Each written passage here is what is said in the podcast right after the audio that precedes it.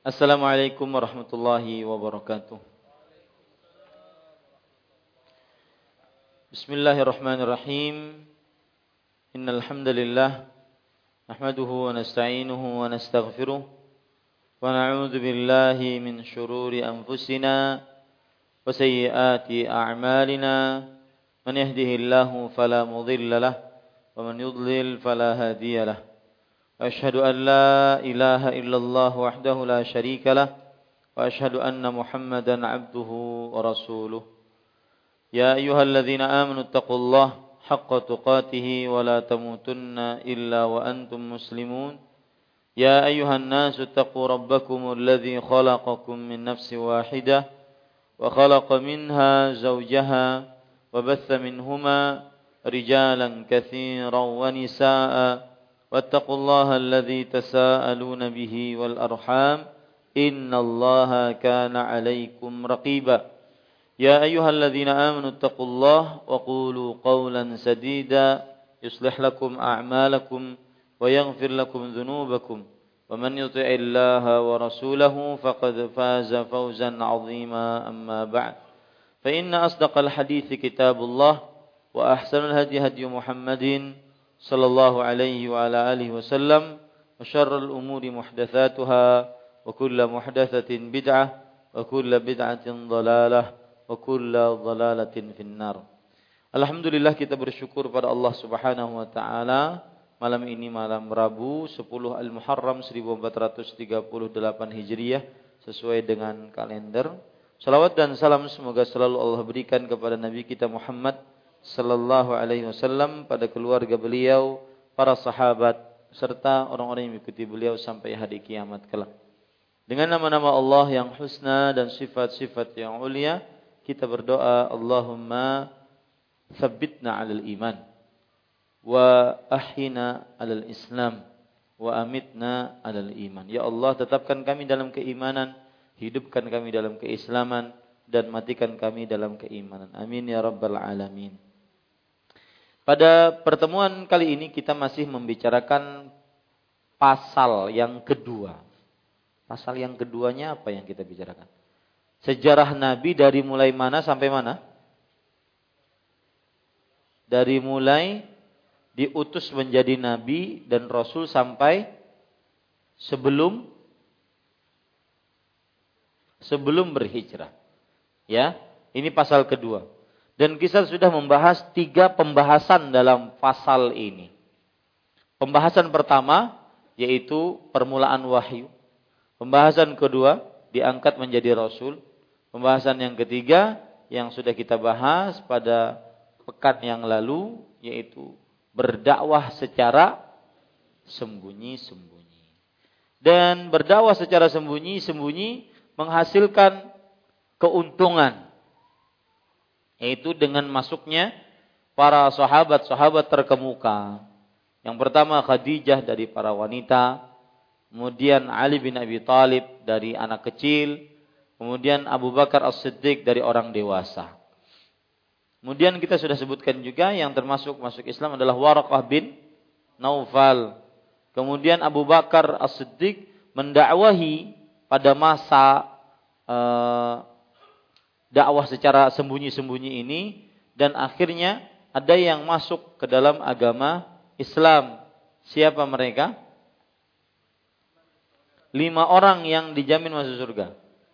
Utsman bin Affan, Az-Zubair bin Al-Awwam, Abdurrahman bin Auf, Talha bin Ubaidillah, Sa'ad bin Abi Waqqas radhiyallahu anhu. Ini termasuk adalah salah satu prestasi Abu Bakar As-Siddiq radhiyallahu anhu. Nanti kita akan bahas itu. Kemudian juga yang termasuk dari orang-orang yang masuk dalam agama Islam pada saat dakwah secara sembunyi-sembunyi ini Abu Ubaidah, Amir ibn Al-Jarrah, kemudian Abu Salamah, kemudian Al-Arqam bin Abil Arqam, kemudian Uthman bin Maz'un, kemudian Qudamah dan Abdullah bin Maz'un, kemudian Sa'id ibnu Zaid. Mereka adalah orang-orang yang masuk Islam tatkala dakwah secara sembunyi-sembunyi. Jadi ada berapa, Pak? Kita hitung Khadijah, Abu Bakar As-Siddiq, Ali bin Abi Thalib. Kemudian Waraqah. Kemudian uh, Utsman bin Affan, Zubair bin Awam, Talha bin Ubaidillah, Sa'ad bin Waqqas, Abdurrahman bin Auf. Kemudian La. Zaid bin Harithah. Kemudian Sa'id ibn Zaid. Kemudian Al-Arqam bin Abil Arqam. Kemudian Utsman bin Maz'un. Abdullah Qudamah bin Maz'un. Seberapa tadi? 20. 20. Ah, 15. 19. Yang terakhir Abu Ubaidah bin Jarrah. 20 orang. Subhanallah. Begitu luar biasanya takdir Allah Subhanahu wa taala. Ya. Dan para ikhwan yang dirahmati oleh Allah Subhanahu wa taala, kita sekarang membahas tentang uh, pelajaran yang kita bisa ambil yaitu dari keadaan yang kedua pada saat dakwah secara rahasia ini, keadaan yang kedua, saat dakwah secara rahasia. Yaitu apa yang kita bisa ambil pelajaran dari masuk Islamnya Khadijah radhiyallahu anha wa ardhaha. Kan e, keadaan yang pertama yaitu apa pelajaran yang kita bisa ambil dari dakwah secara rahasia, sembunyi-sembunyi. Itu sudah kita bahas pada pertemuan minggu yang lalu. Sekarang masih di dalam pembahasan yang ketiga, dakwah secara sembunyi-sembunyi, yaitu masuknya Khadijah ke dalam Islam, tatkala dakwah secara sembunyi-sembunyi, apa yang kita bisa ambil pelajaran darinya? Yang pertama, kemuliaan Khadijah. Wanita pertama masuk Islam dan wanita pertama yang menolong Islam menolong Rasulullah sallallahu alaihi wasallam menyebarkan agama Islam.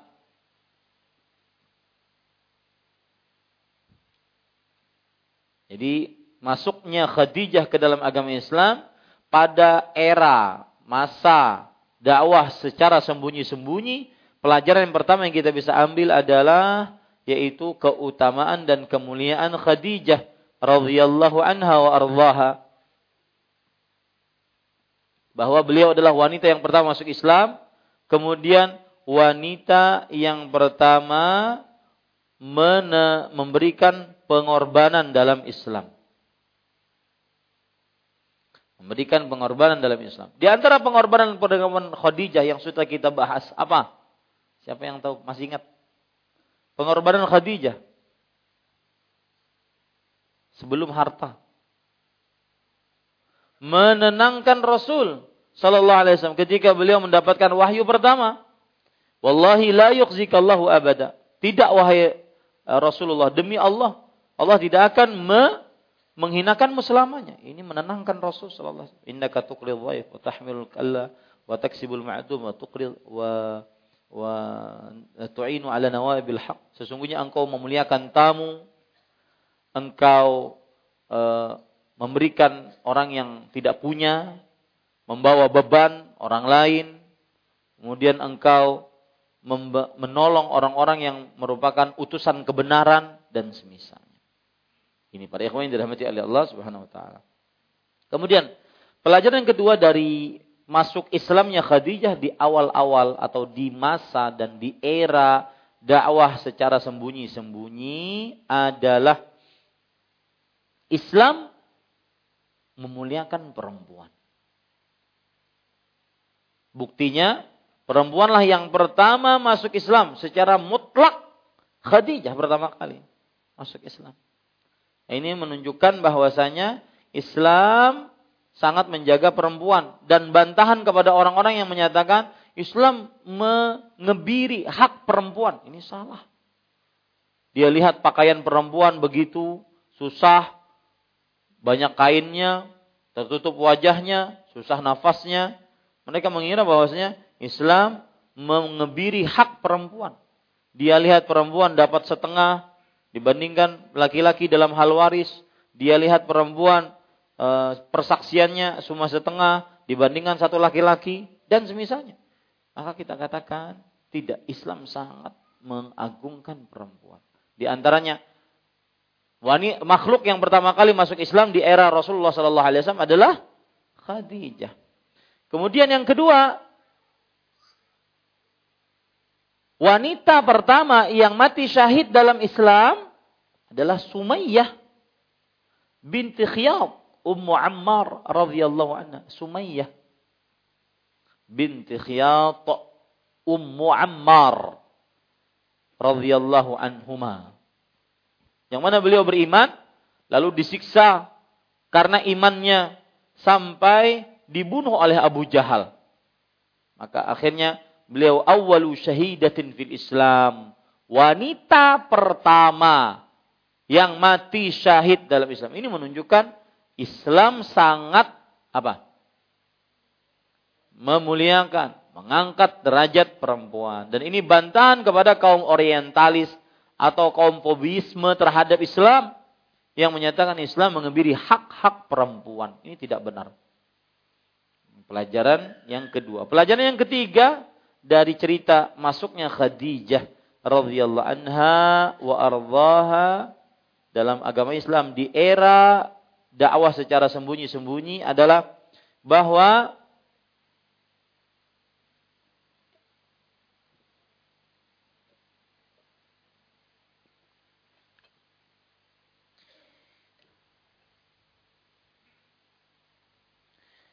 Khadijah adalah wanita yang merupakan pilihan Allah.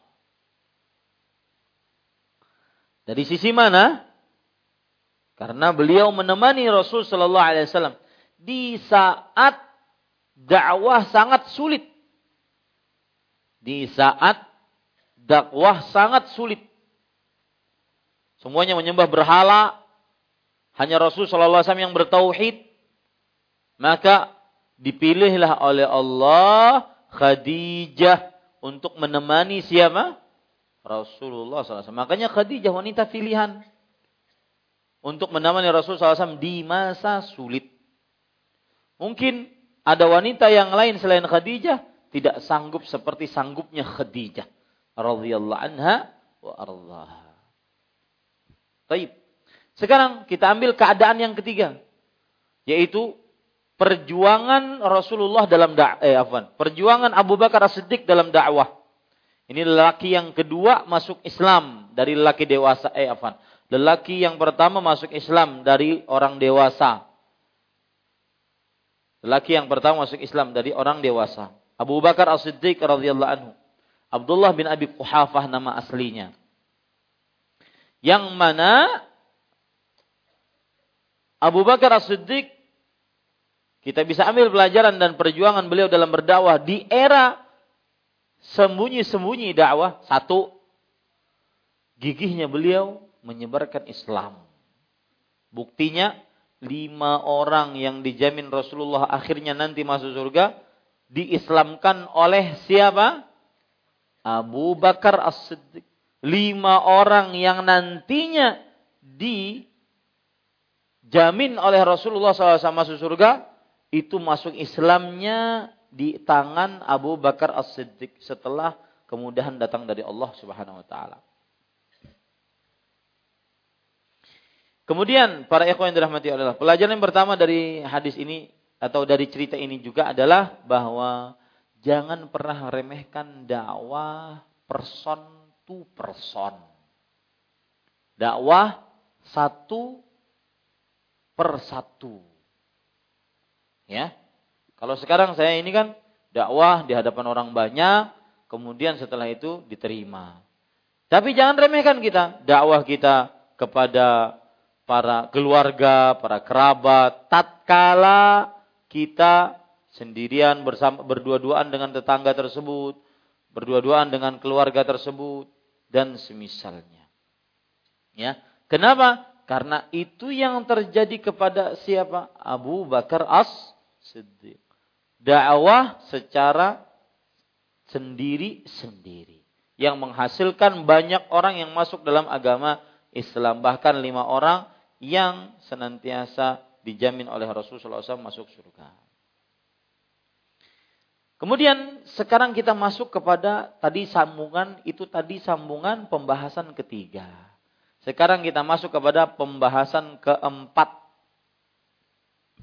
yaitu berdakwah dengan terang-terangan.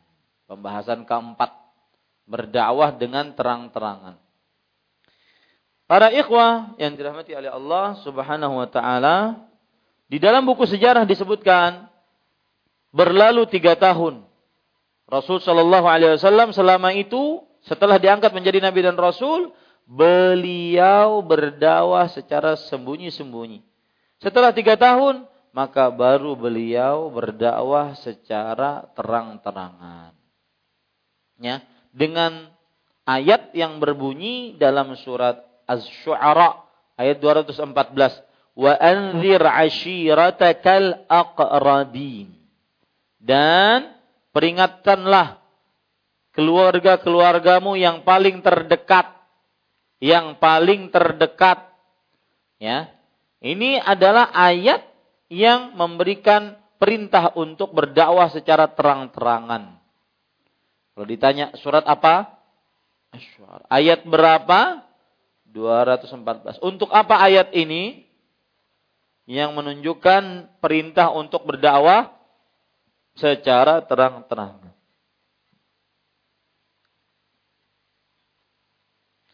Para ikhwah yang dirahmati oleh Allah Subhanahu wa taala, lihat ada hadis menarik disebutkan oleh Imam Muslim. An Aisyah radhiyallahu anha qalat, "Lamma nazalat anzir ashiratakal aqrabin, qama Rasulullah sallallahu alaihi wa alihi wasallam faqala, "Ya Fatimah binti Muhammad, يا صفية بنت عبد المطلب يا بني عبد المطلب لا أملك لكم من الله شيئا saluni min mali ma syi'tum. Wah, dari Aisyah radhiyallahu anha beliau bercerita ketika turun ayat wa anzir ashiratakal aqrabin Asy-Syu'ara ayat 214 dan berilah peringatan kepada kerabat-kerabatmu paling terdekat. Rasulullah SAW bangun. Ketika ayat itu datang, beliau bangun. Lalu beliau bersabda, Wahai Fatimah binti Muhammad. Wahai Safiyah binti Abdul Muthalib. Safiyah ini apanya Nabi berarti? Hah? Bibi. Ya. Pamannya Nabi siapa? Abu Talib. Abu Talib. Safiyah bin Abdul Muttalib. Ya, Safiyah binti Abdul Muttalib. Berarti ini adalah bibinya siapa? Rasulullah SAW. Karena Abdul Muttalib adalah kakeknya Rasulullah SAW. Wahai Safiyah binti Abdul Muttalib, wahai bani keturunan Abdul Muttalib, la amliku lakum minallahi syai'a. Aku tidak memiliki bagi kalian sesuatu apa pun di sisi Allah. Artinya, silahkan urus sendiri diri sendiri nanti di hari kiamat. Aku tidak akan bisa menolong kalian di sisi Allah pada hari kiamat. Saluni min mali masyitum. Kalian mau minta harta, aku akan kasih. Oh, itu bahasa kita begitu. Ya, tapi ingat di akhirat tidak akan ada yang bisa menolong kalian. Tidak aku, tidak orang terdekat kalian. Ini, ini hadis pertama yang menunjukkan bagaimana mulai-mulai dakwah dengan secara rahasia. Hadis yang kedua, yaitu disebutkan dalam hadis riwayat Bukhari dan Muslim. Hadisnya agak panjang. Saya bacakan.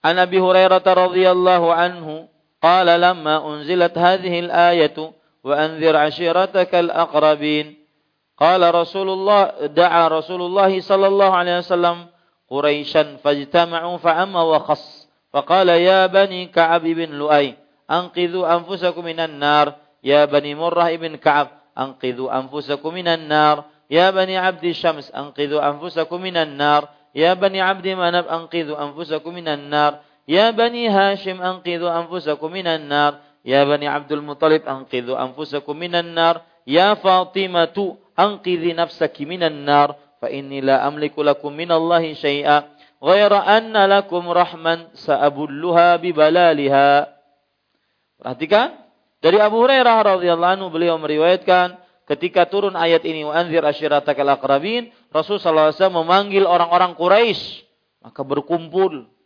yang umum dan yang khususnya. Pemuka-pemukanya yang umumnya kumpul.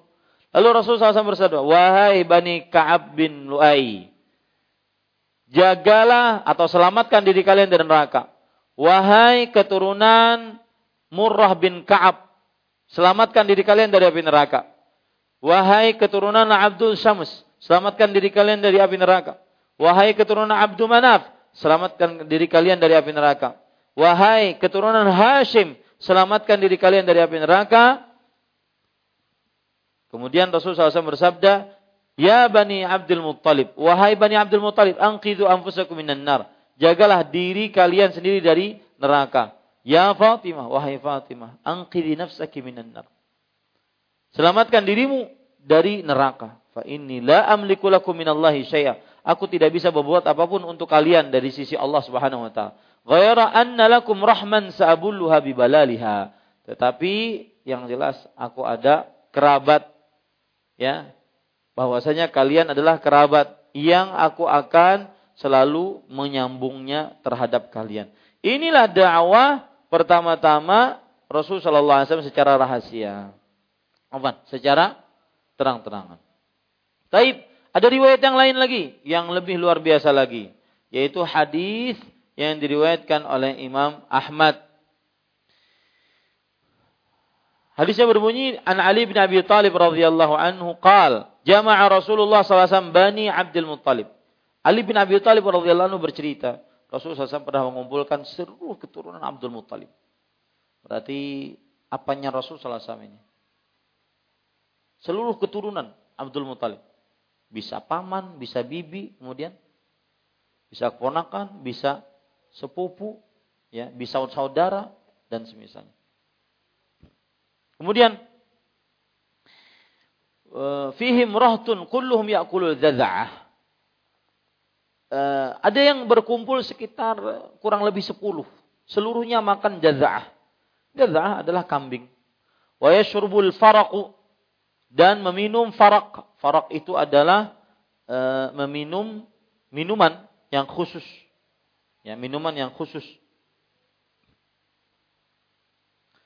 Kemudian Qala fasana'a lahum muddan min ta'amin. Lalu Rasulullah SAW membuat makanan. Fa'akalu hatta syabi'u. Rasulullah SAW kemudian apa, merintahkan untuk makan sampai mereka kenyang. Qala wa baqiya ta'amu kama huwa lam yum, lam yamussu. Maka ternyata makanannya seperti semula, seperti belum disentuh. Thumma da'a bi ghamrin hatta rawau. Lalu mereka datang dengan ghamr, Ghamar artinya adalah bejana kecil, gelas kecil ataupun tempat air kecil. Fasharibu hatta raw wa baqiya syarabu ka'annahu lam yamus. Lalu orang-orang makan, minum seluruhnya dan masih saja air minum itu penuh. Seperti belum pernah di disentuh. Ini mu'jizatkah, karomahkah atau sihirkah? ah mukjizat bukan karamah karena diberikan kepada para nabi yang eh, kepada para hamba saleh yang bukan nabi. Sedangkan mukjizat diberikan oleh Allah kepada para nabi. Kemudian aulam yushrab atau seakan-akan tidak pernah diminum. Padahal bejananya kecil dibagi-bagikan sampai seluruhnya hilang rasa dahaganya. Faqala ya Bani Abdul Muttalib inni bu'itsu lakum khasatan wa ilan nasi am. Sudah kenyang baru diberikan wejangan. Makanya kalau ingin nasihati orang, ajak makan. Itu mudah diterima. Hmm? Mudah diterima. Misalkan lagi marah-marahan dengan istri, ajak makan ke restoran yang paling mahal Suruh Sidin bayar.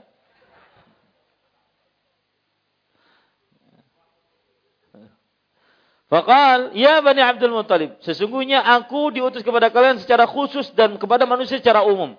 Waqat ra'aitum min hadhil ayati ma ra'aitum. Kalian telah melihat dari ayat ini apa yang telah kalian lihat. Fa'ayyukum yubayyi'uni ala an yakuna akhi wa sahibi. Siapa di antara kalian yang ingin masuk Islam membaiatku? Sebagai saudaraku, sebagai kawanku. Falam yakun ilaihi ahad. Tidak ada yang mau bangun seorang pun. Fakumtu ana. Fakumtu ilaihi.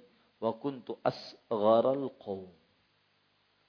Lalu aku bangun menuju beliau dan aku adalah orang yang paling kecil umurnya pada saat itu. Faqala ijlis. Lalu Rasulullah SAW mengatakan duduk. Salah marat kullu dzalika aqumu ilaihi fayaqulu li ijlis. Setiap kali aku ingin bangun, duduk. Bangun, duduk. Bangun, duduk. Lalu Rasul sallallahu alaihi wasallam "Ijlis hatta kana tsalitsah daraba biyadihi ala yadiyya." Sampai ketiga kalinya Rasul SAW memukulkan tanganku di atas eh, memukul tangannya di atas tanganku. Yang ini siapa? Ali bin Abi Thalib. Ya, yang dipukul tangannya oleh Rasul SAW tadi siapa? Ali bin Abi Thalib. Itu cerita uh, apa nama terang-terangan dalam berdakwah ya terang-terangan dalam berdakwah.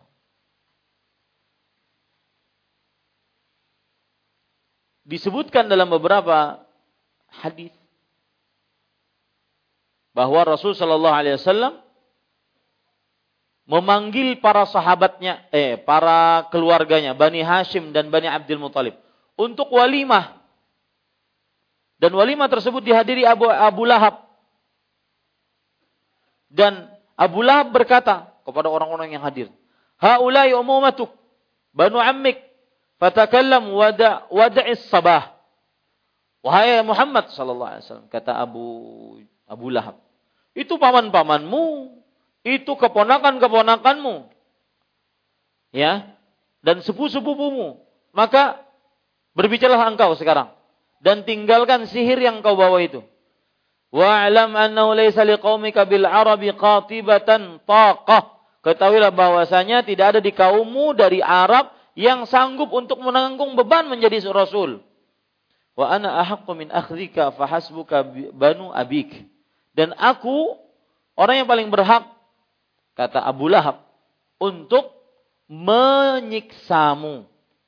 Maka cukup engkau bersandar ataupun berlindung kepada keturunan dari bapak-bapakmu. Keturunan bapak beliau apa? Bani Bani Hashim dan Bani Abdi Manaf. Wa in aqamtu ala ma anta alaih fahuwa aisaru alaihi min an yathiba bika butunu Quraisy wa tamudduhumul Arab. Kalau seandainya aku menyiksamu, maka itu lebih mudah bagi keluargamu, ya, bagi keluargamu. Yang mana kalau seandainya orang-orang Quraisy seluruhnya menyiksamu akan tambah berat. Fama ra'aitu ahadan ja'ala bani abi basyarun mimma ji'ta bih. Aku tidak pernah seorang pun melihat yang merupakan keluarga bapakmu seperti yang engkau bawa sekarang. Ini aneh. Makanya memang pepatah Arab mengatakan annas a'da'u ma jahilu. Manusia itu musuh bagi sesuatu yang dia tidak ketahui. Ya, Sering kan kita mendengar, oh hanya saja aku tahu toh. Ya, hanya saja aku mendengar toh. Itu sebenarnya dia sedang nyombongkan diri. Ya, coba ketika ada pengetahuan yang baru yang dia dengar, oh masya Allah, alhamdulillah dapat pengetahuan hanyar. Ini para ikhwan yang dirahmati oleh Allah Subhanahu wa taala.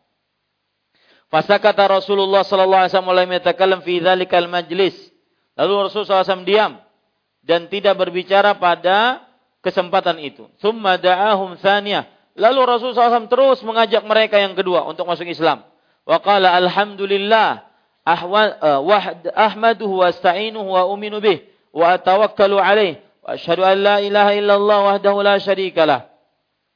Segala puji hanya milik Allah. Aku memujinya, aku minta pertolongan kepadanya, aku beriman dengannya dan aku bertawakal kepadanya. Aku bersyahadat bahwa tidak ada ilah yang berhak diibadahi melainkan dia. Tidak ada sekutu baginya. Kemudian Rasulullah SAW bersabda, Inna ra'ida la yakzibu ahlahu. Sesungguhnya orang yang membawa bendera, orang terkemuka tidak akan pernah mendustai keluarganya. Wallahi la ilaha illa an inni Rasulullah ilaikum. Pak, kenapa disebutkan di awal Rasulullah SAW bersabda, sesungguhnya pembawa bendera perang tidak akan mendustai keluarganya. Kenapa Pak? Hah? Kenapa? Karena Rasulullah sedang mendakwahi siapa? Keluarganya. Makanya beliau mengatakan, layak yakzibu ahlau. Tidak akan mendustai keluarganya. Maksudnya apa yang akan saya sampaikan ini bukan dusta, wahai keluargaku. Karena orang yang jujur tidak akan mendustai keluarganya. Wallahi la ilaha illahu. Maka ucapannya adalah demi Allah yang tidak ada ilah yang berhak disembah melainkan Dia. Inni Rasulullah ilaikum khasah wa ilan nasi Aku adalah Rasul kalian kepada eh, secara khusus dan kepada seluruh manusia secara secara umum. Kemudian wallahi la tamutunna kama tanamun. Kata Rasulullah SAW. Demi Allah kalian sungguh akan benar-benar mati sebagaimana kalian tertidur.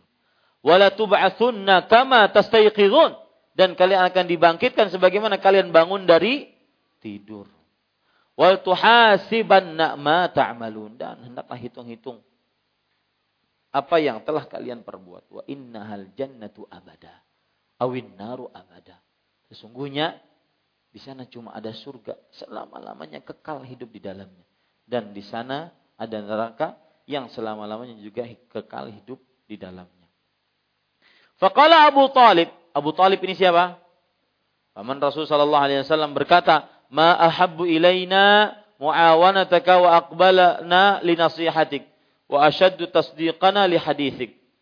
Artinya, sesuatu yang paling kami cintai adalah menolongmu, kata Abu Talib.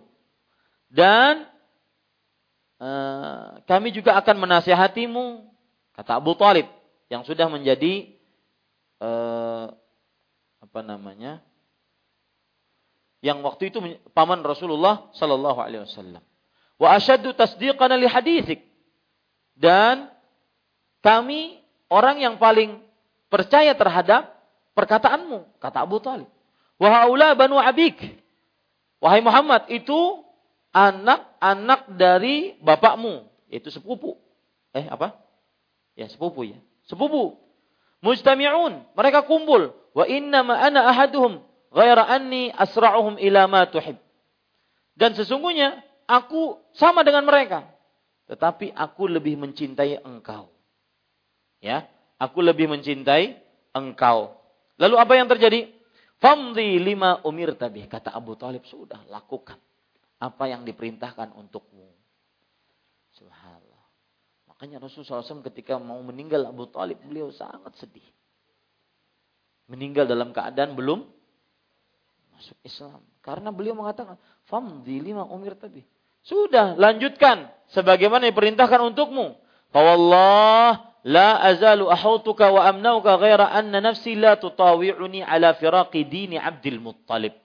Demi Allah aku akan menjagamu, menahanmu dari mara bahaya, tetapi aku tidak bisa menyelisihi diriku, yang mana aku tidak bisa berpisah dari keyakinannya Abdul Muttalib. Faqala Abu Lahab, itu di hadapan Abu Lahab tadi. Hadhihi wallahi sawah. Kalau begitu demi Allah ini adalah keburukan. Khallu ala yadayhi qabla an ya'khudha ghairakum.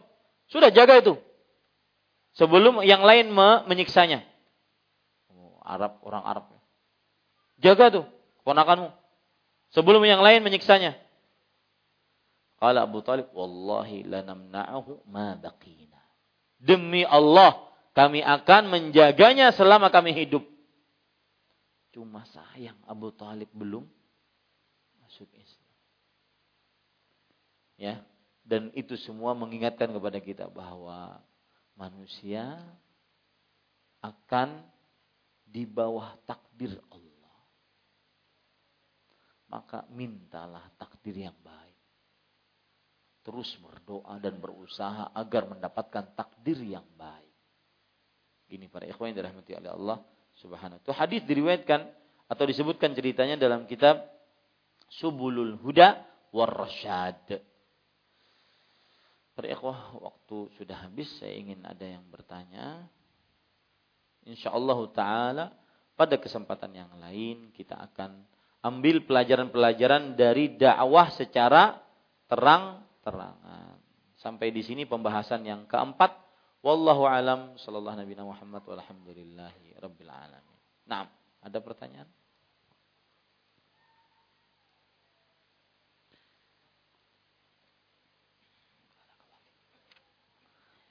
Bagaimana hukum seseorang yang mengucapkan salam dan bersalaman ketika kami sedang berbincang bersama orang banyak?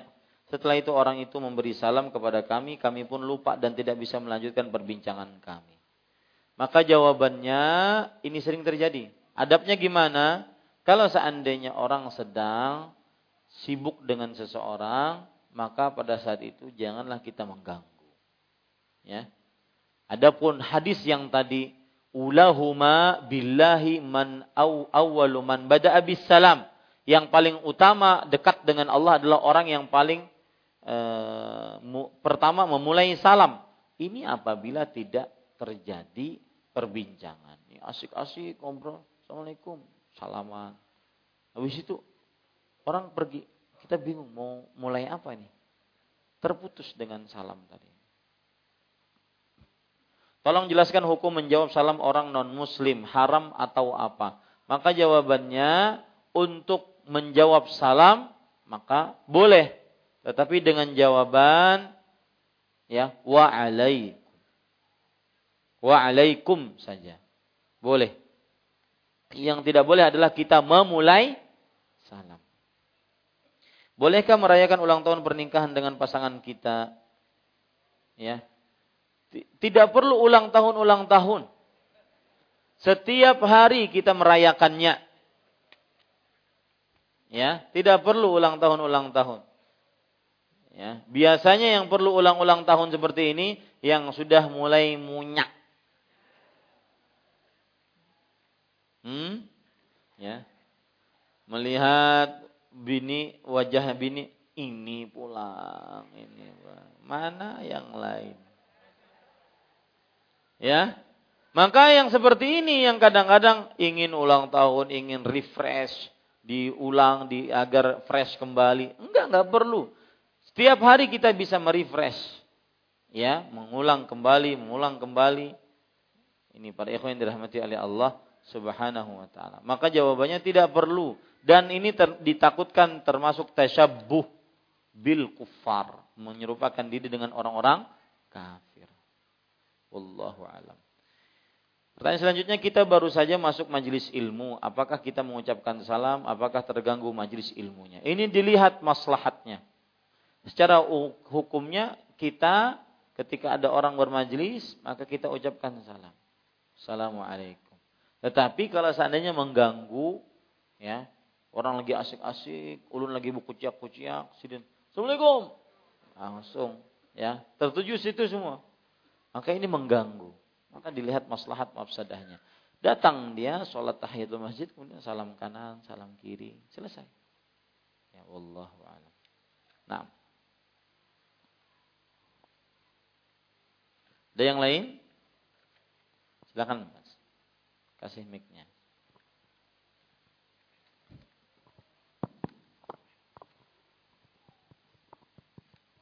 Assalamualaikum warahmatullahi wabarakatuh. Waalaikumsalam. Barakallahu fiik. Fiik barak. Maaf Ustaz, di, di luar pembahasan. Silakan. Uh, sering saya uh, mendengar kalimat di antara sahabat-sahabat Nabi Shallallahu Alaihi Wasallam uh, kalimat seperti ini. Ibuku dan bapakku, eh bapakku dan ibuku sebagai tebusannya. Apa makna kalimat itu Ustaz? Ya. Terima kasih jazakallahu khair. Jazakumullah khair atas pertanyaannya. Ini istilah orang Arab. Bi abi anta wa ummi ya Rasulullah. Demi ibu dan bapakku sebagai jaminannya atau tebusannya ya Rasulullah.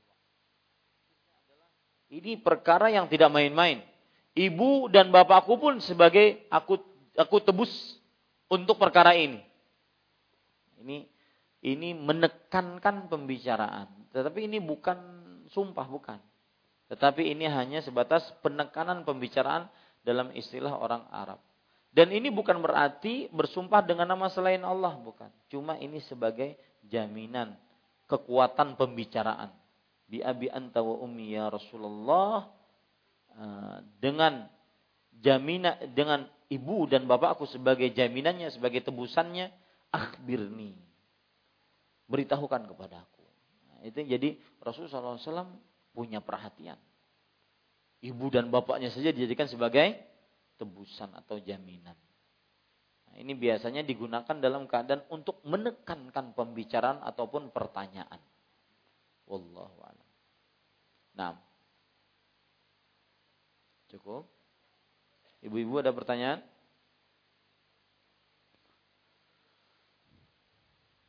Untuk yang puasa hari Ashura berdasarkan keputusan pemerintah, maka berarti hari tadi sudah Ashura. Akan tetapi siapa yang melakukan hilal maka besok hari Ashura dan semoga dua-duanya mendapatkan niatnya sesuai dengan niat masing-masing. Allahu a'lam. Bagi yang tidak berpuasa, kan ada berdosa. Iya. Bagi yang tidak berpuasa tidak berdosa.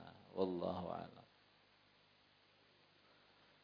Jangan dianggap wajib. Tetapi Rasul Shallallahu Alaihi Wasallam dikatakan oleh Abdullah bin Abbas, maka Nabi Shallallahu Alaihi Wasallam yataharra siyama yaumin faddalahu ala ghairi min siyami yaumi Ashura. Rasul SAW tidak pernah memperhatikan berpuasa suatu hari yang beliau lebihkan daripada hari-hari lainnya dibandingkan hari menunjukkan keutamaan dan keistimewaan hari Ashura. Demikian.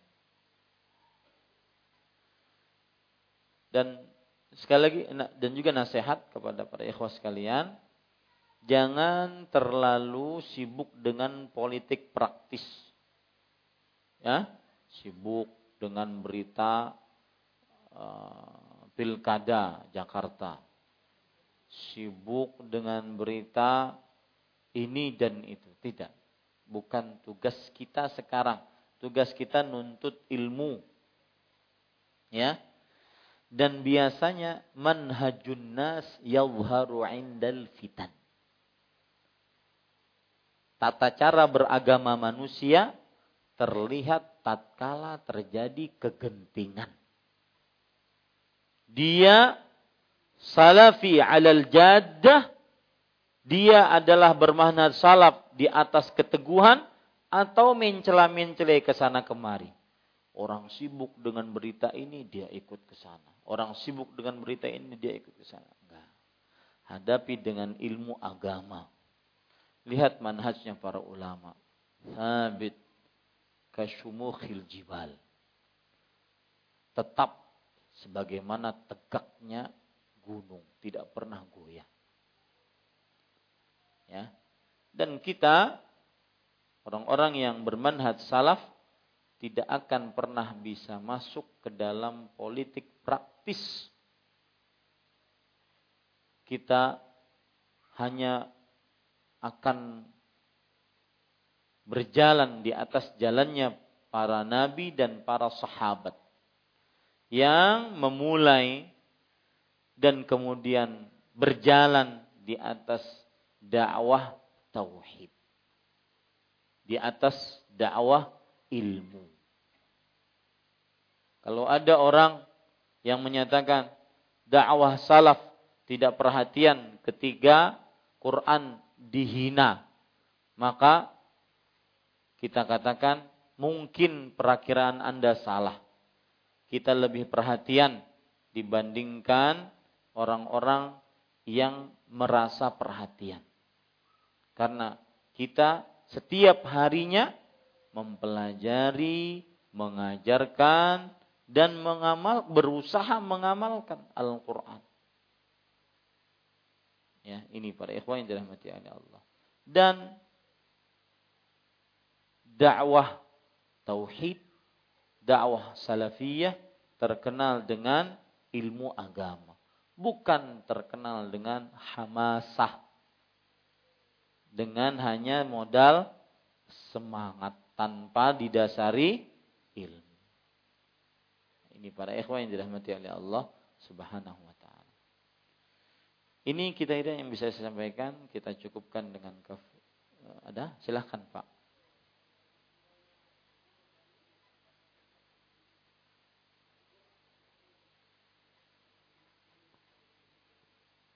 Kalau yang asyuranya hari ini, kemarin puasa enggak Pak? Enggak, karena satu dan lain hal ya. Maka jawabannya boleh untuk proses menyelisihkan diri dengan kaum Yahudi Nasrani. Tapi pertanyaan saya, kenapa semalam gak ada puasa? Bingung, oh iya. Ya, tidak mengapa kalau bingung, oh, betul. Maka jawabannya boleh untuk berpuasa tanggal 11 sebagai bentuk penyelisihan. Wallahu a'lam. Dan mudah-mudahan ini jadikan sebagai pelajaran bagi pihak yang berwenang agar nanti ke depannya dalam tahun baru tanggal 1 Muharram itu ditentukan sehingga menjadi kejelasan bagi kaum muslimin. Ya. Dan walhamdulillah Ashura ini semakin dikenal oleh kaum muslimin. Ashura semakin dikenal oleh kaum muslimin sebagai puasa yang sangat-sangat dianjurkan. Demikian. Ada lagi yang lain? Silahkan. Kasih mic. Ya, kasih mic. Assalamualaikum warahmatullahi wabarakatuh. Waalaikumsalam warahmatullahi Ini tentang sholat tadi Ustaz. Tentang? Tentang sholat. Sholat ya. Bagaimana cara kita untuk menghadirkan khusyuk dalam sholatnya. Langkah-langkah yang kita tempuh.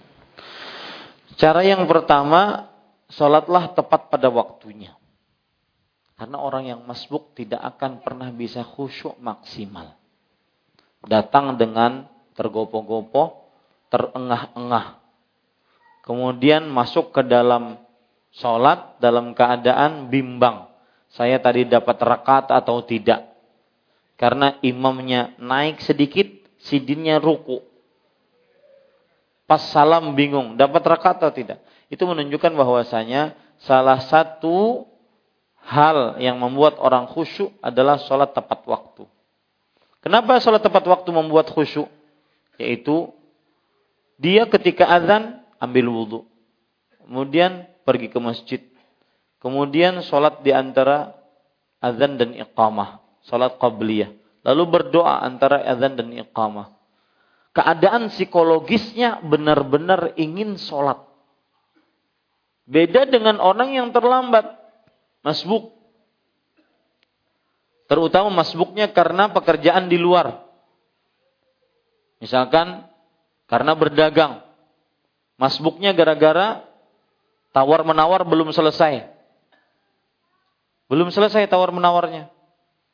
Maka di dalam sholat saya bisa pastikan di dalam sholat dia pasti kalau tadi ditawar saya ini cocok tuh. Ya, ini pada ikhwan yang dirahmati oleh Allah Subhanahu Wa Taala. Nah, kemudian cara kiat yang kedua yaitu ikhlaskan niat. Niat yang ikhlas mempengaruhi kekhusyuan sholat. Kita sholat hanya karena Allah tidak ingin dilihat manusia. Ya. Kemudian yang ketiga, yaitu sholatlah sesuai dengan petunjuk Rasulullah Sallallahu Alaihi Wasallam. Kenapa? Karena logikanya Rasul Sallallahu Alaihi Wasallam sholat yang paling sempurna di antara seluruh manusia dan hamba Allah. Maka jika ingin kita sholat sempurna, penuh dengan kekhusyuan, contohlah Rasul Sallallahu Alaihi Wasallam di dalam sholatnya. Yang keempat, yaitu minta perlindungan kepada Allah dari was-was dan gangguan syaitan di dalam dari eh, di dalam salat. Yang kelima, pahami apa yang dibaca tatkala salat. Dari mulai takbiratul ihram sampai pengucapan salam. Minimal memahami artinya. Memahami artinya. Yang keenam, minta ketetapan hati. Agar hatinya tidak mudah goyah tatkala dia mengerjakan sholat. Demikian kiat-kiat khusyuk di dalam sholat. Wallahu alam. Nah, ada yang lain? Cukup kiranya. Kita cukupkan dengan kafaratul majlis. Subhanakallah bihamdik. Asyhadu an la ilaha illa anta astaghfiruka wa atubu ilaik. Wassalamualaikum warahmatullahi wabarakatuh.